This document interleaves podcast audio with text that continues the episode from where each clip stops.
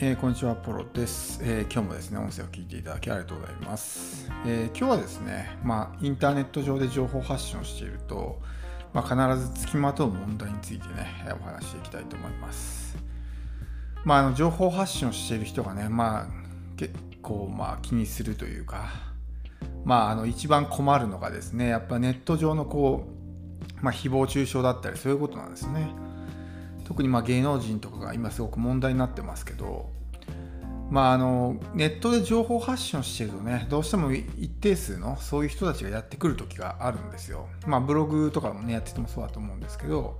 まあ、本当になんかこうなんだろうこう人を攻撃するようなことを言う人、まあ、心ないことを言う人とかって結構いると思うんですね。もうそれで心がすさんでしまってもう情報発信をやめてしまうっていう人も、えー、結構いると思うんですよね。まあ、僕自身もですね、まあ、僕はこう日本にいた時に、まあ、あの旅行の添乗員ツアーコンダクターっていう仕事をしてたんですけど、まあ、あのアンケートがあるんですよ。そのツアーの終わりにねお客さんにアンケートを配って今回の,、まあ、あの旅行の感想を聞かせてくださいみたいなのがあるんですよ。でそこにこう添乗員っていう欄があって、まあ、1から5までね評価つけてくださいみたいなのがあるんですよ。でもやっぱりですねこううんなんでしょうね。こう一定数すごく心ないことを書く人がいるわけですよ。もうなんかこう人格を否定するようなことを書く人がいるんですよね。まあそれをねまああのなんでしょうね。こっちにも問題がある場合もあるんですけど単純にもうその人自身の問題が大きいんですよね。特にそういう人を傷つけるようなことを言ったりとかまあ心ないことを言う人っていうのは基本的にもうその本人に問題があるんですよね。うん。クレームを言う人ってどこにでもクレームを言うじゃないですか。だからそういう人はもうそういう人なんですよね。だからそういうものをいちいち真に受けてたらもうキリがないんですよね。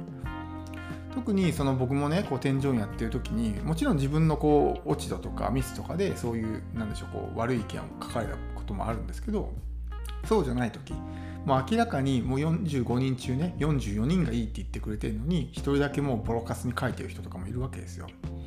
でそういう人どういうあれなのかなと思ったら単純にもうずっと機嫌が悪かったみたいなね。でそのストレスのはけ口をもうその添乗員っていうところに矛先にぶつけてこうボロカスに書いたりする人がいるんですよね、うん、だから、まあ、当然ね僕も傷つきましたしやっぱりそういうね昔はすごくまあそういうので傷ついて人間不信になったこともありますしまあ、あのインターネットでね情報発信をしてるとやっぱりこうそういう人に出くわすことがあるんですよ。まあ、あの特にね YouTube とかはコメントがこうあるんで、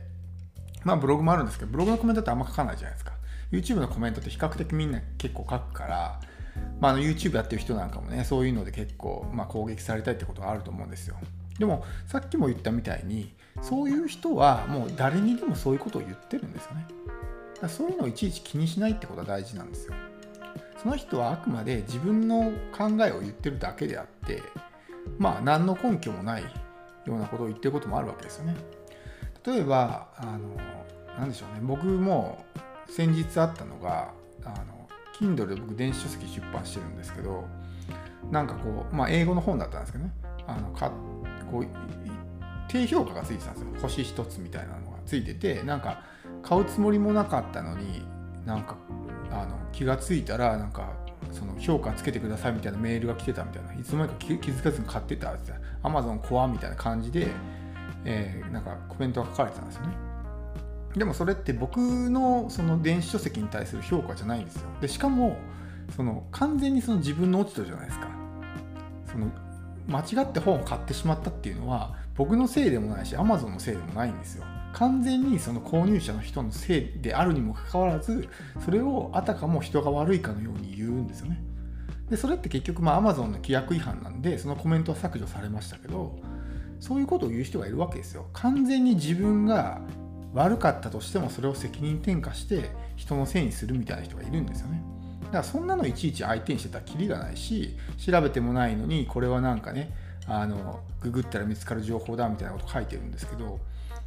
そんなのそもそも調べてもないんですよね。あのまあ僕もそういうところにない情報を書いてたりするんでそういうこと書いたりとかすごくこうなんでしょうね適当というか、うん、だからそういうものをいちいち気にしてたらキリがないんでもう相手にしないっていうのが一番なんですよ。考えるとその負の感情がどんどんどんどん大きくなっていくんですよね。なんでそんなこと言われないといけないんだとかもう相手のねやっぱ会ったことも見たこともないような人のことをずっとずっと考えててその時間ってすごくもったいないじゃないですか。ね、あのそういう人のために自分の貴重な時間をネガティブな感情で過ごさないといけないっていうのはすごくもったいないんですよ。だからそういう人はもう相手にしないのが一番です。相手にすると同レベルになってしまうから基本的にはもう相手にしないっていうのが一番いいんですよね。で、あの、なんでしょうね、YouTube とかでね、発信されてる方もおっしゃってましたけど、あブログとか、例えば YouTube もそうですけど、自分の持ち物なんですよね、あれって。要するに自分の、まあ、なんでしょうね、家みたいなもんなんですよ。で、たまにこうすごくね、こうブログはあんまないかもしれないですけど、YouTube とかですごくまあ嵐コメントみたいなのがあるじゃないですか。で、そういうものを、あの、なんでしょう、非表示にするかとかっていう、まあ、議論が結構されてるんですけど、僕は非表示にした方がいいと思うんですそういうものは。なぜかっていうと言うたらそのその人はねあのまあなんだろうこう自分の思いを言ってるだけかもしれないけどもそういう書き込みを見ると他の人も嫌な気分になるじゃないですか。その例えば動画とかブログとかが楽しみで読んでる人たちがそういうなんかね心ないコメントとかすごく誹謗中傷みたいなことを見たら多分嫌な気分になると思うんですよ。それって他の、まあ、応援してくれる人とか好き好んで読んでくれる人たちにまですごくまあ迷惑をかけてるわけですよ。だから人の家にね土足で上がり込んでこうなんでしょうねあのずかずかこう上がり回ってで汚していくような人じゃないですか。そうすると他のね本当に大切にしないといけない人たちにまで迷惑をかけてしまうので僕はそういうものはとことんもうねあの非表示するべきだと思うんですよ別にそれでなんかこう隠してるとかそういうふうに言われても別にねあの何でしょうそれはこそういう機能があるわけだし見せない方がいいものもあるわけじゃないですか。馬鹿正直にそれを出してて他の人たちをね自分の大切なお客さんを嫌な気分にするぐらいだったらそういうものは一切も決して相手にしない。でそれでいちいちこうほったらかしにしとくとどんどんどんどん助長していくからそういうものはもう無視して相手にしないっていうのがいいんですよね、うん、でそれがやっぱりうん、正しい付き合い方ですかね。あのそこでまともに真に受けてしまうとどんどんもう相手の思うツボみたいな感じになっちゃうんでもう基本的には考えない。自分の人生の貴重な時間を、まあ、そういう人たちのために使うのはもったいないんですよね。まあ、あのすごく言い方は悪いですけどやっぱそういうことを言う人って自分の人生に全然こう満足してないんですよ。本当にねこう満たされてて幸せな気分な人ってのはそういうこと書かないしやっぱり自分がね幸せになってたら他の人もにも優しくできたりとか他の人を応援したりできるじゃないですか。やっぱり自分が満たされてないからこそ他人のことを攻撃して、まあ、自分のね人生を正当化しようとしてるわけですよ。だからそこをもういちいち相手にしない。でやっぱこう自分のある程度知名度が上がったりとかこう認知が広がってくるとやっぱりねどうしても露出が増えるんで一定数そういう人は出てくるんですよ。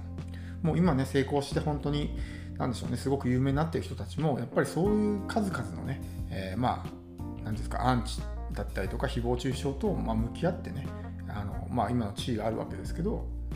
そういうものをねあの上手に付き合うというかどういうふうに向き合ったらいいのかってことを考えるんですね。まああの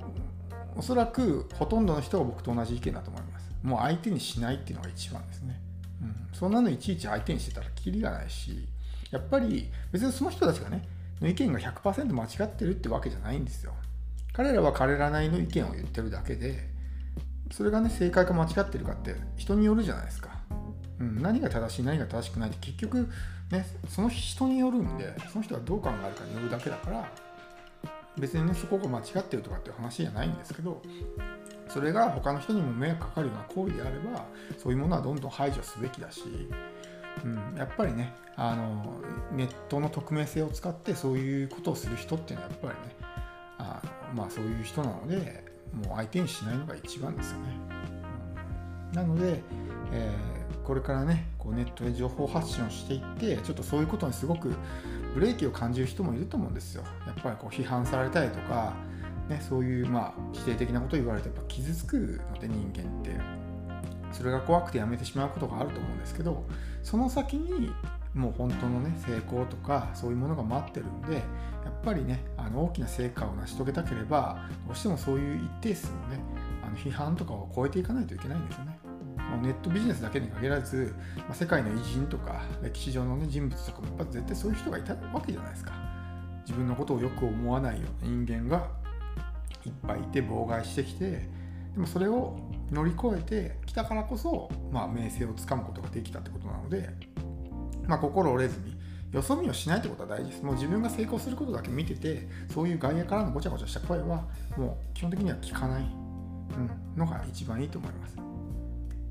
はい、えー、ではですね、今日の音声は以上になります。最後まで聞いていただきありがとうございます。